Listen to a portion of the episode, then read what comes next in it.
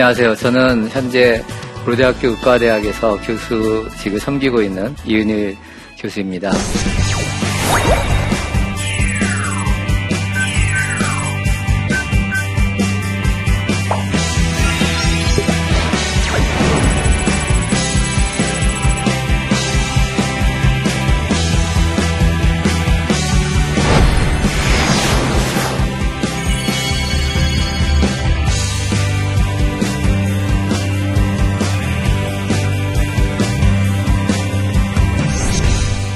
오늘 나 자신이 기적이다라는 그런 제목으로 함께 나누고 싶은데 어, 혹시 다르파 로봇 경진 대회에서 우리 카이스트의 로봇이 우승한 거 들으셨는지 모르겠습니다. 그 소식을 이제 듣고 저도 굉장히 기뻤는데 원래 사람들이 과학자들이 로봇을 만들면서 사람과 비슷한 형태의 로봇을 만들려고 처음에 굉장히 노력을 많이 했는데 약간 포기했었습니다. 왜냐하면 너무 어려운 거예요. 걷게 만들기도 어렵고 차라리 그럴 바에는 탱크처럼 밑에 캐터필더를 어, 돌리게 하는 거 하거나 네 발로 가게 하거나 좀 안정적으로 걷는 게 너무 어려워서 근데 다르파 로봇 경진대에서는 일본의 쓰나미에 의해서 원전이 파괴된 그런 사건을 통해서 아 이게 사람과 같이 움직일 수 있는 로봇이 필요하구나. 사람 대신에 들어가서 사람처럼 조작할 수 있는 그런 휴머노이드 로봇이 필요하다고 해서 그 대회를 했어요. 그래서 장애물을 갖다 놓고 어, 비슷한 재난 상황에서 어떤 로봇이 그런 일을 수행할 수 있는가. 어, 감사하게도 또 기쁘게도 우리 로봇이 우승을 했는데 결국 넘어지지 않았다 이거죠. 2등은 다 넘어졌어요. 우리 로봇만 안 넘어지지 않았습니다. 이렇게 과학자들이 로봇을 만들면서 걷게 하는 게 이렇게 힘들었는데 우리는 그냥 아무 런 문제 없이 잘 걸어 다니고 있죠. 그래서 우리는 그냥 너무나 평범하게 모든 것들을 바라보면서 당연하다고 생각하지만 사실은 이런 당연한 것이 아니라 그 안에 엄청난 기적이 숨어 있습니다. 과학자들이 진화론을 믿든 또는 하나님을 믿든 모든 과학자들은 결국은 하나님의 창조 질서를 연구하는 건데 어떻게 사람이 이런 엄청난 존재일까? 세상에 어떤 동물도 할 수 없는 이렇게 걷고 뛰고 할 수 있는 유일한 생명체가 우리 인간이고 또 엄청난 지성을 갖고 있어서 과학과 기술을 발전시키고 그런 존재는 이 세상에 없잖아요. 너무나 잘 알고 있죠. 그런데 그렇다면 어떻게 인간이 그런 놀라운 능력을 발휘할 수 있을까? 사람들은 굉장히 궁금해했고 굉장히 많은 연구들을 하다가 이제는 드디어 우리 몸의 유전 정보의 설계도를 이제 알게 됐다. 우리가 유전 정보라는 것이 얼마나 엄청난 것인지 사람들이 연구하면서 거기에 설계도라는 말을 과학자들이 붙였습니다. 아, 이 설계도대로 우리가 됐구나. 우리 얼굴이 이렇게 생긴 것도 다 이 설계도 때문이구나. 이 설계도를 잘 분석하고 이 설계도를 잘 연구하면 인간의 이 놀라운 것들을 이해할 수 있겠다라고 과학자들은 생각했습니다. 그 열심히 분석했어요. 그래서 한 사람이지만 한 사람의 유전 정보가 그 DNA 염기라는 것이 30억 개나 있는데 그것을 처음으로 다 분석을 한 것이 21세기 초입니다. 그 정확하게 표현하면 2001년도에 게놈 프로젝트 또는 지놈 프로젝트 결과를 과학자들이 발표했어요. 드디어 우리는 인간의 유전 정보 설계도의 비밀을 풀었다. 이제 생명과학의 모든 부분, 생로병사의 모든 비밀을 풀 수 있을 것처럼 사람들이 자신만만하게 떠들었습니다. 그러면서 그 유전 정보를 해독한 결과 그 유전 정보에는 우리가 이해할 수 있는 유전 정보가 5%밖에 안 되고 나머지 95%는 뭐 이상한 게 잡다하게 막 반복되어 있고 뭐 어지럽게 돼 있고 쓰레기처럼 돼 있더라. 그래서 과학자들이 아, 인간의 유전 정보의 95%는 정크 DNA, 쓰레기 DNA다라고 발표를 했습니다. 제가 그 발표를 듣고 어떤 생각을 했을까요? No, 그건 아니다. 아니, 하나님이 인간을 창조하시고 우리의 이 모든 인간의 창조물들이 계속 전달될 수 있도록 우리 안에 유전 정보를 주시고 그 유전 정보들이 자손을 통해서 전달되도록 그렇게 우리를 설계하셨는데 어떻게 거기에 쓰레기 DNA가 있겠냐? 말도 안 된다. 제가 그때 열심히 그렇지 않다. 쓰레기 DNA란 건 있을 수 없다라고 열심히 연구하고 또 사람들에게 설명하고 그랬습니다. 세계 최고의 과학자들이 95%는 쓰레기 DNA라고 하는데 저는 아니라고 주장했어요. 누가 이기겠습니까? 처음엔 제가 말도 안 되는 이야기를 하는 것 같지만 이제 그로부터 10여 년이 지나서 사람들이 DNA에 대한 연구가 지놈 프로젝트가 완료된 이후로 엄청난 연구들이 나왔습니다. 그 결과 2013년도에는 사람들이 이런 결론을 냈습니다. 아, DNA 유전 정보 잘 모르겠다. 이게 무슨 얘기냐면 진짜 모르겠다는 의미가 아니라 연구에서 알면 알게 될수록 전에는 정크 DNA, 쓰레기 DNA라고 생각했던 것들이 기능들이 밝혀지고 놀라운 설계도의 그 비밀들을 알게 된 거죠. 전에는 어, 뭐 요구의 설계 갖고 나머지는 아무것도 아닌 것 같다라고 생각했는데 그것이 아니라 놀라운 설계도가 있다는 것을 발견하고 발견하고 이제는 이게 뭔지 모르겠다고 하는 것도 이게 무슨 뭐가 있지 않을까? 그래서 네이처라는 유명한 잡지에 과학자들이 이렇게 썼습니다. Celebrate unknowns. 모르는 것에 대해서 축제를 벌이자. 아니, 사실은 엄청나게 많은 걸 알게 됐죠. 근데 엄청나게 많은 것을 알게 되는 순간 생명과학자들이 아, DNA 유전 정보는 우리가 다 알 수가 없구나. 우리말 속담에도 그런 말이 있죠. 익은 벼가 고개를 숙인다. 그러니까 어떤 과학자들이 뭐다 아는 것처럼 떠들고 뭐 진화론은 다 설명될 것처럼 떠들고 있지만 사실은 과학적 정보가 누적되고 누적되면 도리어 진화론자들 입장에서도 어 이거 좀 아닌 것 같은데 그 네이처지를 쓴 그 과학자들도 야 이거 진화론 설명하기 너무 어렵다. 인간이 어떻게 존재할 수 있는가라는 근본적인 질문 앞에서 아, 우리 하나님의 창조를 믿는 사람은 너무 쉽죠. 하나님이 창조하셨으니까. 그러나 하나님의 창조를 믿지 않는 사람 입장에서는 굉장히 어렵습니다. 어려우니까 열심히 어떻게든지 연구하고 복잡하지만 설명하려고 굉장히 노력을 하고 그래서 원숭이와 유사한 공통조상으로부터 진화가 돼서 원숭이도 되고 인간도 되고 물론 공통조상이라는 거 발견된 적도 없고 지금 주장 오실피테쿠스도 원숭이에 불과하지만 진화론 입장에서는 하나님의 창조를 믿지 못한 입장에서는 그렇게밖에 이야기할 수 없는 거죠. 맨 처음에 인간이 어떻게 출현했을까? 하나님이 아담과 하와를 창조하셨다.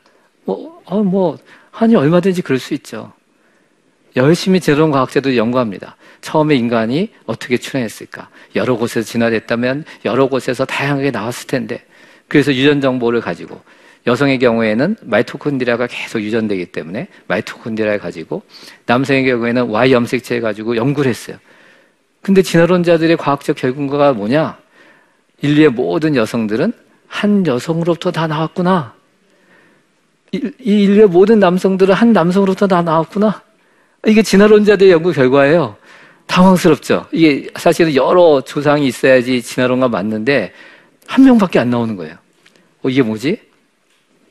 아, 그래서 뭐 사람들이 뉴스위크에는 과학자들이 아담과 이브를 찾는 연구를 한다, 막 이렇게 표지도 나오고 그랬을 때, 진화론 과학자들 입장에서는 좀 언짢죠. 이게 성경의 아담과 하와가 아닌데. 그래서 우리가 찾은 이 첫 번째 여성, 첫 번째 남성을 성경의 아담과 이브를 구분하기 위해서 mitochondria 이브, Y 염색체 아담, 이렇게 과학자들은 부르고 있습니다. 그러나 우리가 볼 때는 똑같은 얘기죠. 예. 진론자들조차도 열심히 연구하면 결국 하나님의 창조 질서를 우리가 알 수밖에 없는 것이죠. 한 쌍의 부부로부터 모든 인류가 나왔다는 것은 성경적일 뿐만 아니라 굉장히 과학적인 겁니다.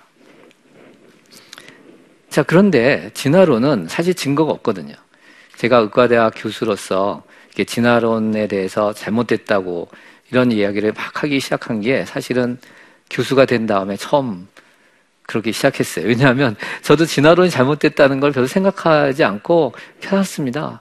아, 저도 어릴 때부터 크리스찬이고 제가 4대째 크리스찬이니까 집안이 다 크리스찬들이고 뭐 교회 당연히 당연히 다니는 거고 성경 당연히 믿는 것이고 어 그랬는데 뭐 진화론이 잘못됐다는 생각 별로 안 하고 살다가 의대 교수가 된 다음에 창조과학 세미나를 처음 딱 들었을 때 어? 이게 뭐야? 진화론이 이렇게 아무런 증거가 없구나라는 것을 알고 사람들에게 전해야 되겠다 생각하고 열심히 전하고 다녔습니다. 저는 이렇게 열심히 얘기하면 사람들이 다 설득되는 줄 알았는데, 아, 그게 아니더라고요.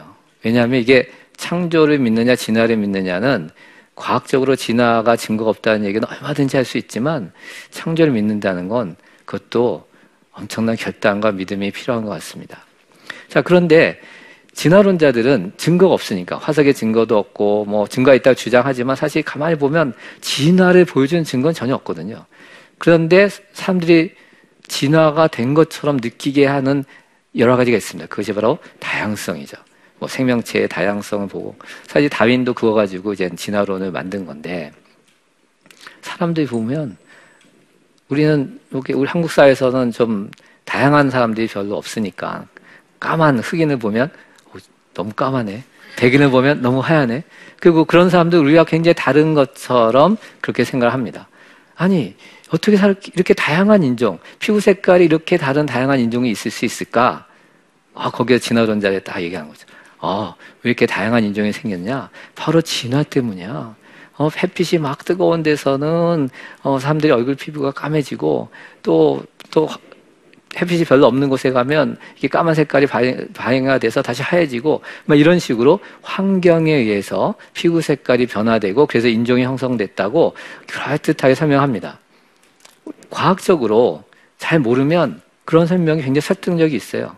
그러나 사실은 그렇지 않습니다. 왜냐하면 과학적으로 이 피부 색깔을 결정하는 유전자를 아직 찾지 못했어요.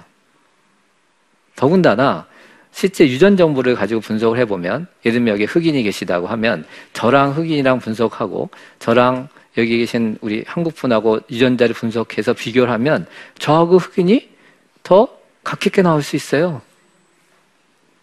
도리어 사람들이 생각하는 것보다 인종이라는 것은 사실 차이가 없는 거예요. 우리가 언어가 다르고 문화가 다르고 피부 색깔이 다르니까 굉장히 달라 보이지만 사실 유전자를 가지고 비교해 보면 별로 다르지 않습니다. 도리어 서로 우리 같은 한국 사람 내에서도 어떻습니까? 어떤 사람은 수학을 잘하고 어떤 사람은 운동을 잘하고 사람마다 각각 독특한 부분이 있는 것처럼 피부 색깔도 그런 거예요. 그럼 이, 이런 피부 색깔이 어떻게 형성되느냐? 이것도 전부 다, 다 유전자에 의해서 결정됩니다. 아직 정확하게 어떤 유전자에 서 되는지는 알 수 없지만 우리가 이렇게 뭐 드문 일이지만 흑인 부부가 아기를 낳는데 첫째 아기도 까만 아기, 둘째 아기도 까만 아기. 근데 셋째 아기가 툭 백인이 나왔어요. 그러니까 드문 일이니까 뭐 해외 토픽에도 나오겠죠. 아니 어떻게 흑인 부부가 아기를 낳는데 백인이 나와? 백인의 피부가 섞였다 뭐 어쩌고 얘기하지만 그 얘기가 뭐, 무엇입니까? 흑인 부부여도 유전 정보가 어떻게 조합되느냐에 따라 흑인도 되고 백인도 되고 또 영국의 어떤 부부는 쌍둥이를 낳는데 한 해는 까만 흑인, 한 해는 백인. 우리 인터넷 사이트에 그 흑인, 백인, 쌍둥이 치면 그런 사진들이 굉장히 많이 나옵니다. 한 부모로부터 유전 정보가 어떻게 조합되느냐에 따라 얼마든지 백인, 흑인 다 생길 수 있다는 거죠. 우리는 바베타 사건이 흩어져 살면서 사람들이 흩어져서 각각의 나라와 민족을 이루면서 언어도 또 나눠지고 하니까 고립되고 분리되는 가운데 한쪽 피부 색깔이 점점 강해지는 거죠. 그러면 예를 들면 백인 색깔이 강해지기 시작하면 그 안에서 흑인이 나타나면 어떻게 되겠습니까? 왕따 당하거나 아, 이, 이상하다 해가지고 결혼도 못하고 딴 데로 이동하거나 이런 일들이 계속 있다 보니까 이제 피부 색깔들이 상당히 그 안에서 뭐 다양하지만 그래도 피부 색깔도 구분이 되거든요. 그러나 과거에는 안 그랬다는 거죠. 그 영국 부부처럼 한 쌍의 부부로부터 이렇게 아기들이 태어날 때 굉장히 다양하게 한번 이런 상상해 보세요. 우리 첫째 애기는 까맣고, 둘째 애기는 하얗고, 셋째 애기 노랗고. 그러면 어떤 생각이 듭니까? 그게 차이라는 생각이 안 드는 거예요. 뭐 당연하게 이렇게 사는 거죠. 근데 지금 저기 멀리 있는 사람은 흑인이라고 생각하니까 굉장히 다르게 생각하지만 사실은 유전 정보는 유전 정보의 조합에 의해서 이런 피부 색깔이 결정되는 것 뿐입니다. 이렇게 다양한 사람들이 어떻게 생길 수 있는가? 환경에 의해서 생긴 것이 아니라 유전 정보의 조합에 의해서 얼마든지 다양한 사람이 생길 수 있다는 건 아는데, 자, 그건 좋다. 그럼 내가 왜 특별하냐, 이거죠. 왜 내가 기적적인 존재인가? 인간이 걸어 다니고 이렇게 놀라운 지성을 갖고 있다. 하나님의 창조에 놀라운 기적적인 역사가 아니면 하나님이 하나님의 형상대로 창조된 인간이 아니면 이룰 수 없는 놀라운 것들을 우리가 이미 누리고 있는데 나는 그 안에서 뭐가 특별하지? 특별합니다. 금방 알 수 있어요. 여러분 똑같은 사람 있, 찾아보셨어요? 물론 일란성 쌍둥이는 똑같습니다. 근데 일란성 쌍둥이도 사실 굉장히 틀려요. 제가 조금 압니다. 왜냐하면 제 조카가 일란스 쌍둥이고 저희 처남이 일란스 쌍둥이고 근데 어릴 때부터 봤는데요 틀려요. 어릴 때도 성격도 틀리고 예. 쌍둥이니까 얼굴은 상당히 비슷하지만 아, 저희 조카 같은 경우는 너무 똑같이 생겨가지고 제가 잘 구분이 안 돼서 이름을 잘 못 불렀어요. 근데 한 해가 쌍꺼풀 수술하는 바람에 그다음부터는 제가 아주 구분을 잘합니다. 근데 성격이 틀려요. 한 사람 한 사람마다 독특하다. 그게 무슨 뜻입니까? 유전 정보의 설계도가 독특하다는 거죠. 사실 그거는 이미 다 알고 있기 때문에 유전 정보를 가지고 뭐 친자 감별도 하고 범인을 찾기도 하고 그래서 어떤 사람이 범죄 현장에 DNA 정보가 있는데 DNA 조사해 보니까 당신이 범인이다. 꼼짝 못하죠. 근데 범인이 무슨 얘기냐? 나랑 똑같은 유전 정보 갖고 있는 사람이 세상에 어딘가 있겠지. 이렇게 수없이 많은 사람들이 있는데 이렇게 주장한 사람 아무도 없어요. 어떤 사람들은 나랑 똑같은 사람이 과거에 언젠가 있지 않았을까? 혹은 미래에 있지 않았을까?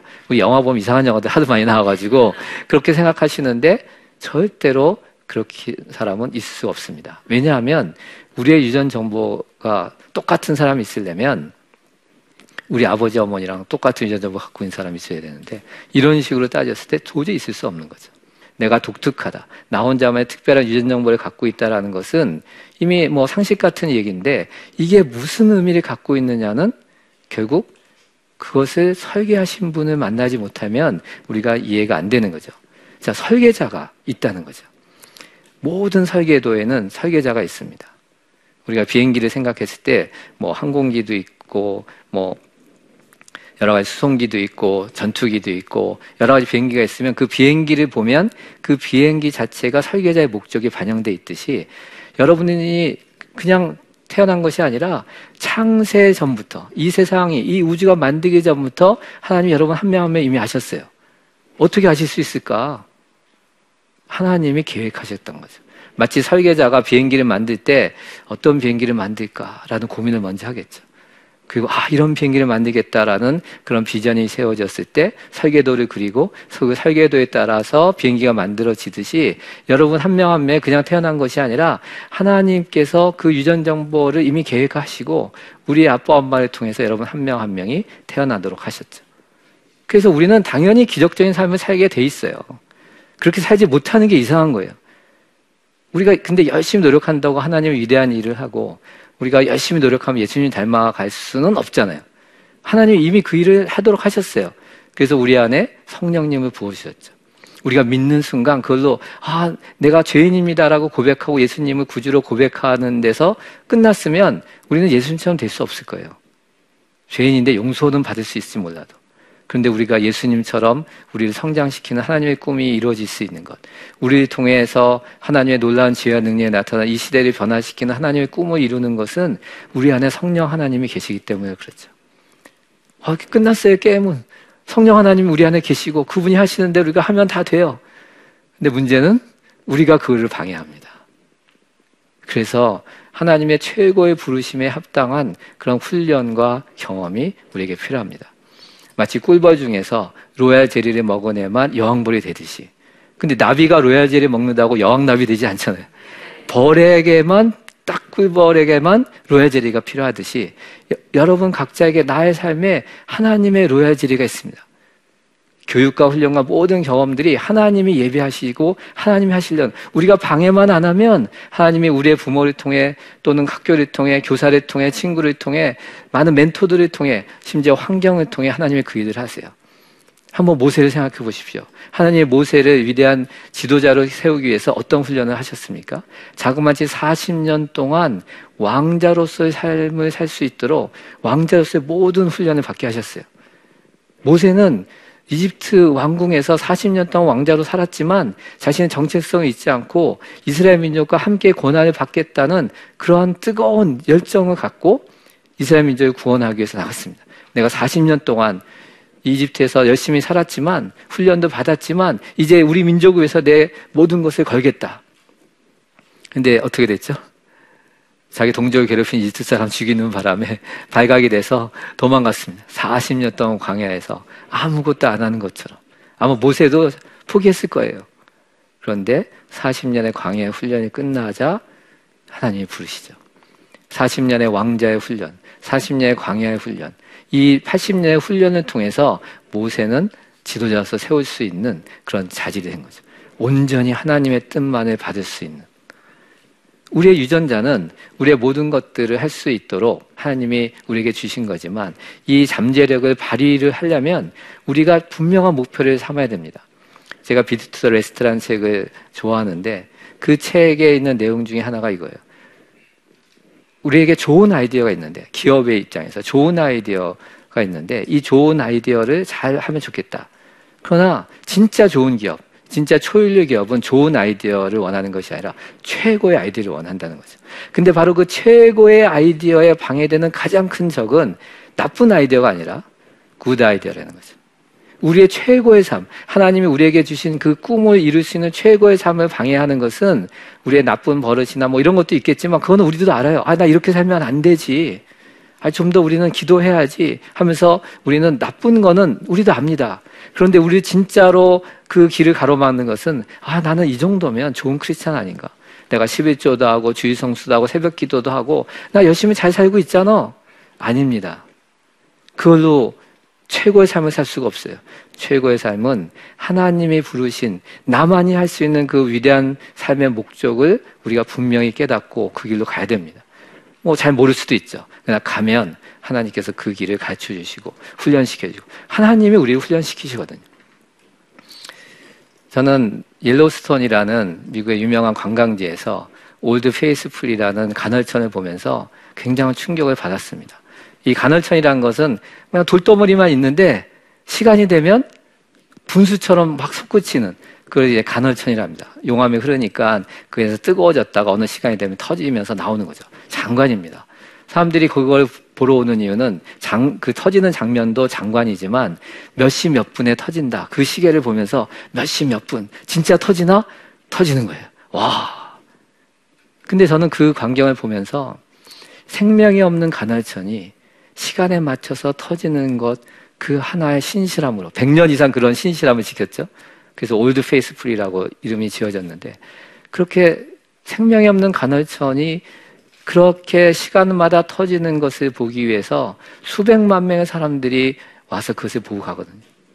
하나님, 생명이 없는 간헐천도 수백만 명의 사람들을 끌 수 있는 영향력이 있다면 진짜 하나님의 사람이 어떻게 그런 간헐천보다도 영향력이 없겠습니까?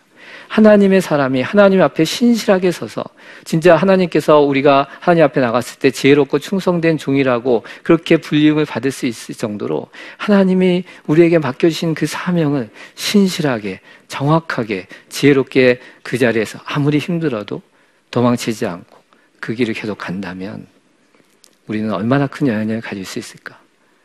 우리는 그런 최고의 삶, 하나님 우리에게 이미 베푸신 하루 나만이 쓰는 기적적인 삶을 오늘 놓치고 있지는 않을까.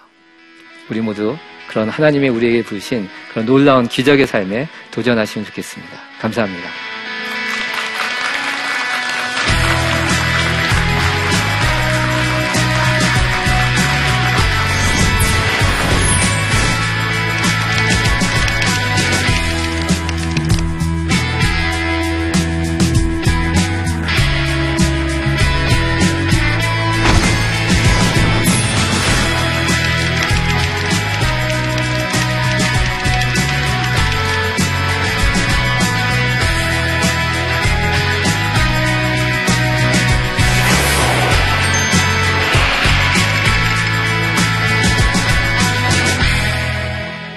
질문 있으시면 질문해 주시기 바랍니다.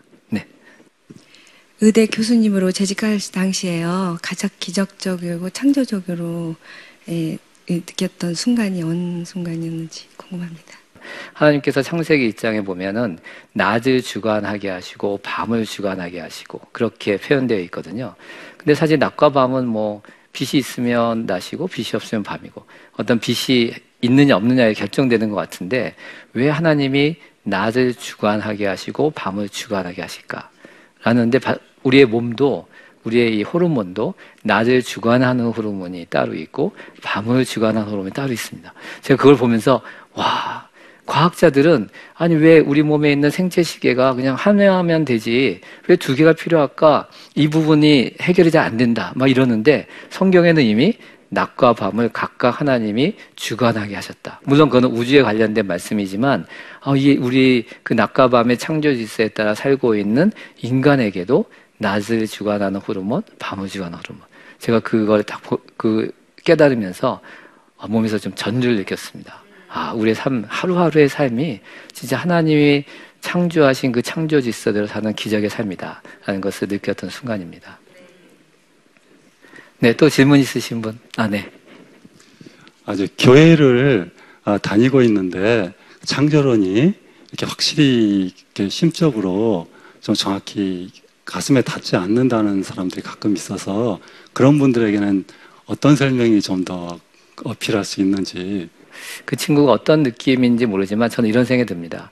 하나님의 창조를 믿는다는 것은 하나님의 절대적인 존재, 이 세상에 창조한 모든 것이 하나님이시다라는 건 그런 절대성을 믿는 것이고 다시 말해 절대적 기준이 있다는 거죠. 그렇기 때문에 설득이 잘 안 되는 이유는 사실은 내 마음속에 그런 절대적인 하나님에 대해서 믿고 싶지 않은 게 혹시 있지 않을까. 도리어 도리어 강하게 저는 얘기하고 싶어요. 그렇다면 하나님 안 믿으면 창조주 하나님은 안 믿으면 도대체 뭘 믿느냐? 믿을 게 없거든요. 지금 시대는 포스트 모더니즘 시대라 절대적 진리가 없다고 주장하는 시대거든요.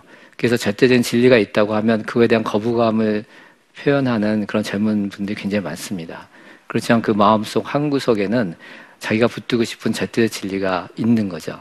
저는 그 부분을 어, 타치할 수 있으면 좀 설득이 되지 않을까 생각합니다. 우리들은 우리들이 살면서 아 나는 열심히 살고 나는 크리스찬으로 살겠다.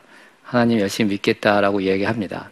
그러나 가장 우리에게 필요한 것 중에 하나는 뭐냐면 내 자신이 이미 하나님께서 기적적으로 창조하셨고 우리들의 삶 자체를 이미 기적적으로 인도한다는 것을 인정하고 그것을 그대로 사는 으로 결단하는 것이죠. 그렇게 우리가 살면 기적의 삶이 열립니다. 우리가 그렇게 살면 우리 자녀들이 아 이게 크리스찬이구나. 우리 주변 사람들이 이게 바로 하나님 믿는 사람들이구나라는 것을 알게 됩니다.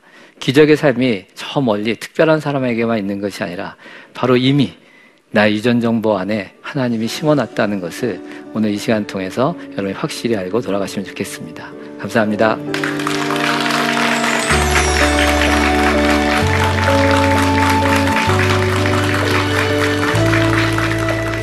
어떤 사람이 아 니네들 믿는 하나님이 어디 있느냐? 보여달라. 하나님은 보이지 않으신다. 안 보이신다. 이거 뭐야? 가짜 아니야?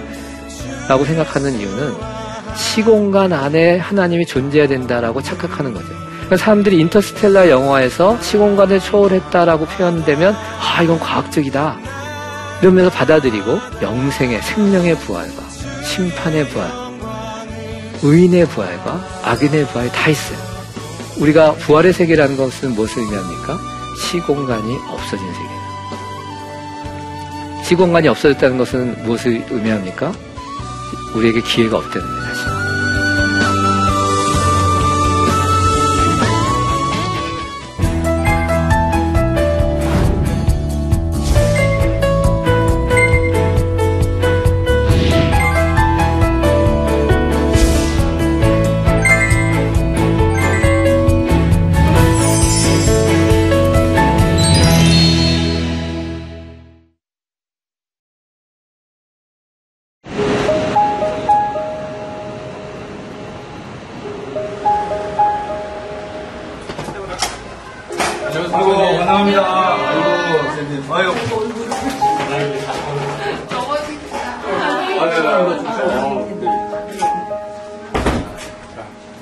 중국이라는 곳은 우리의 신분을 드러내면 안 되는 곳이잖아요.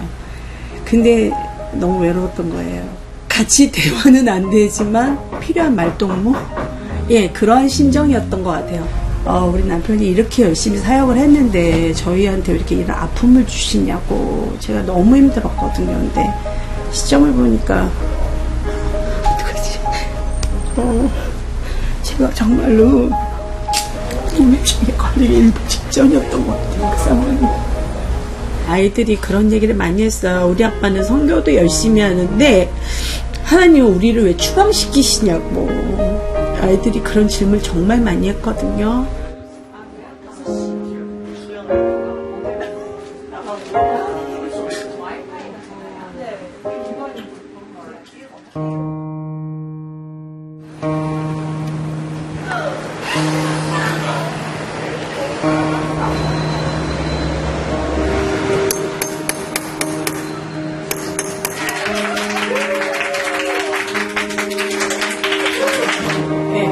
하나님께서 저희들하고 동물들 하늘 배냥이. 지구촌 만상에